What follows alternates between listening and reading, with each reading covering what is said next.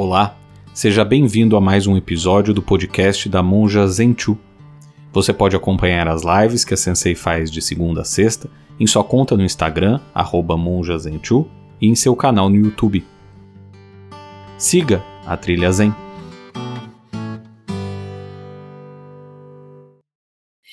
Como podemos treinar? Para que serve o treino? É verdade que serve para alguma coisa esse treino de, dos ensinamentos de Shakyamuni Buda? Tomemos o exemplo dos pensamentos. Quando as pessoas começam a praticar budismo, estou falando que estão ainda de fralda, ficam muito desapontados porque continuam tendo pensamentos impróprios, porque continuam indo para Maionezilândia, porque continuam se ausentando da sua vida, porque continuam sendo infelizes. Eu digo, mas vocês esperavam o quê? 40, 30, 20, 60, 70 anos e ter um, uma visão. Estamos tão acostumados a sermos essa, essa personagem aparentemente rígida, né?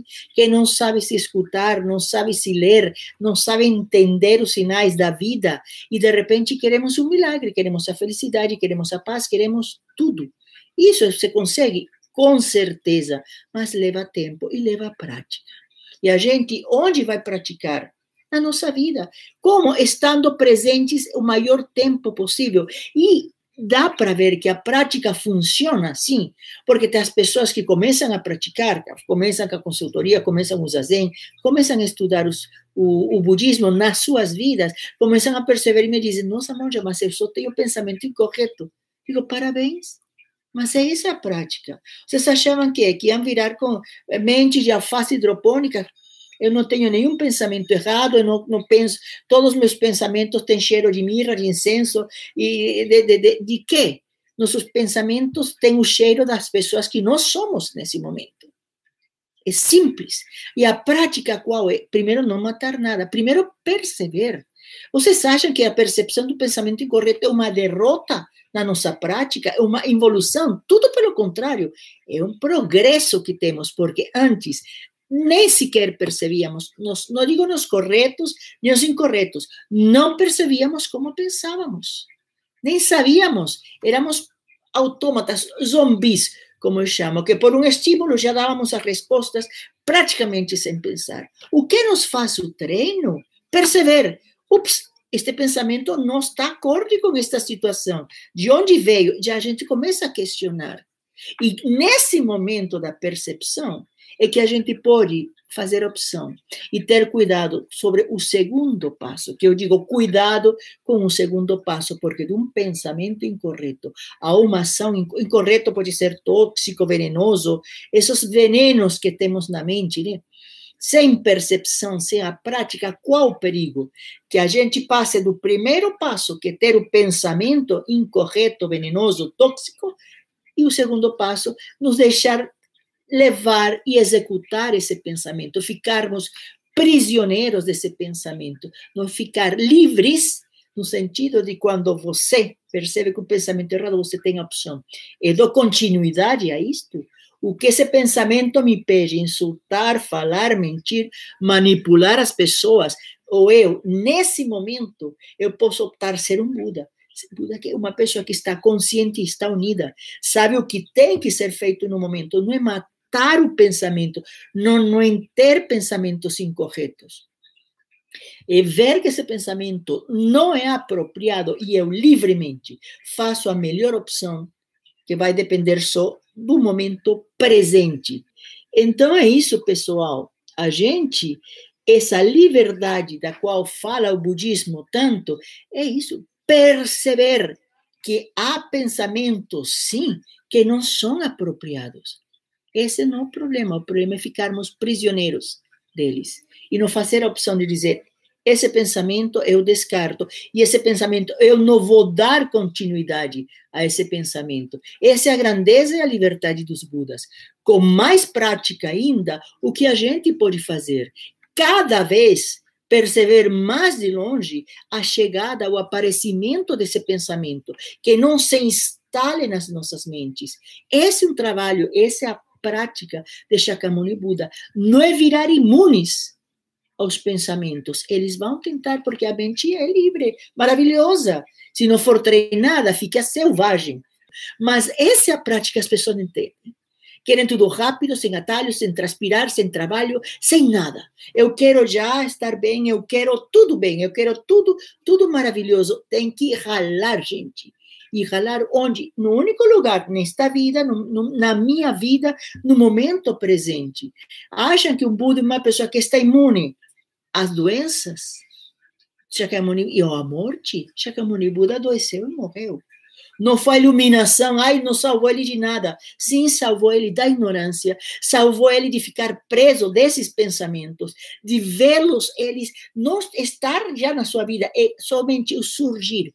A fumacinha, antes de virar um pequeno incêndio, a mente de um Buda, a mente treinada, já percebe a fumacinha pode colocar um pano quente, dizer, eu não vou alimentar esse pensamento. Isso se faz de um dia para outro, imagine, isso requer muita prática, mas muita prática, muita fé de que os ensinamentos funcionam sim, que a gente consegue sim.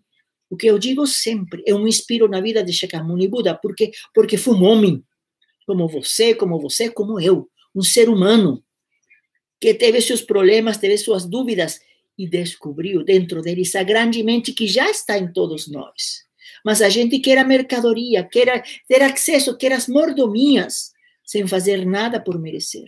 De que adianta dizer, tenho mente muda, mente mente Buda, a mente Buda e eu vou, eu não quero nem poder definir a mente Buda, não estou nem aí.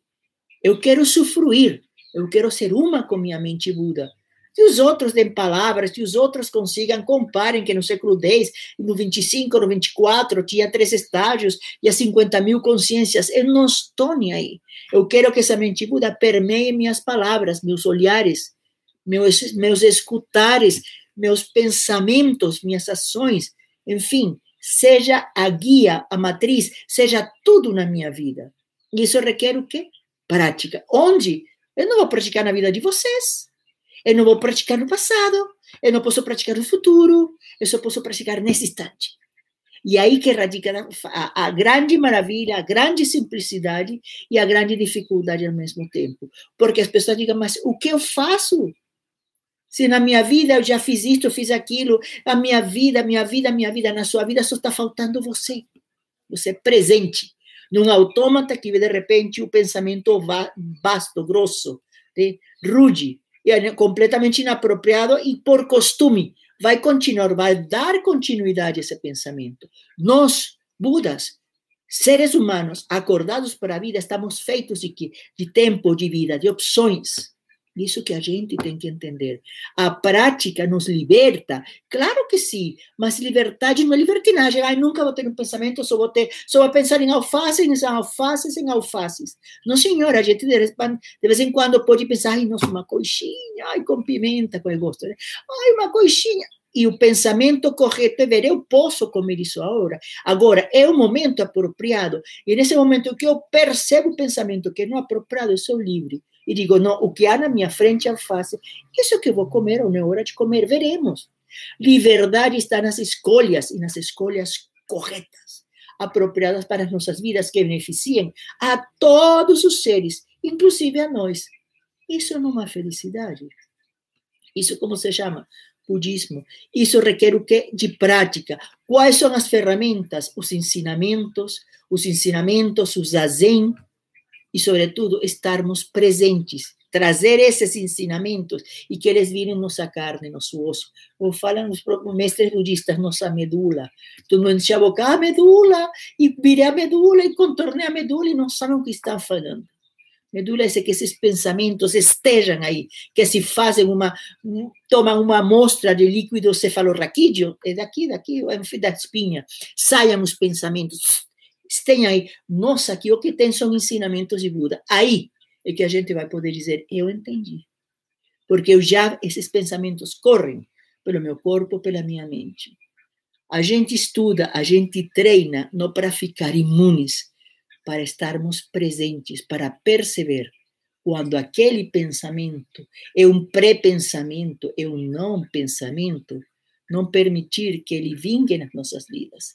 E se por um erro, por um descuido, pelo que for, chegou, a gente tem que ter, inclusive, a presença de dizer: Eu dou continuidade a isso ou simplesmente descarto e tento voltar ao pensamento correto?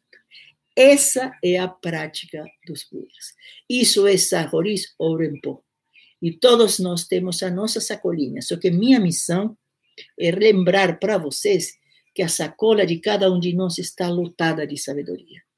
Eu não faço nada além de incentivar, de motivar vocês, de dizer vocês conseguem sim, mas não sendo omissos, não sendo sem vergonha, não esperando que outro faça o nosso trabalho, porque isso ninguém pode fazer o trabalho de um Buda. Só um Buda pode fazer seu próprio trabalho.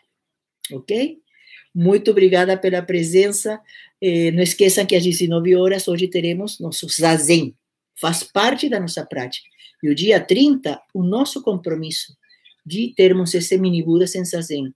Três horas apenas, de nove ao meio-dia, vários períodos de zazen e uma palestra para a gente lembrar, alimentar a nossa fé, alimentar a nossa prática com um conteúdo um pouco maior de zazen, porque esse é o alimento, é a base dos Budas. Dia 30, Mini Buda sem zazen, as inscrições já estão no Simpla. Eu nunca perco essa esperança de ter 200, 300 pessoas. Eu não sou louca, não. Eu sou paciente. Eu tenho paciência e sei que um dia vamos completar esse e mais, porque eu tenho fé e eu não canso de repetir, pessoas que têm esse, esse, esse, esse domínio, esse conhecimento da sua mente inseridos nas suas vidas, vão fazer que o mundo mude completamente e essa mudança vai ser benéfica, não para um grupinho, não só para budistas, não só para monjas, não só para cachorros, é para toda a criação. Essa é a visão do Buda e eu espero que vocês me acompanhem nesse caminho. Siga a Trilha Zen.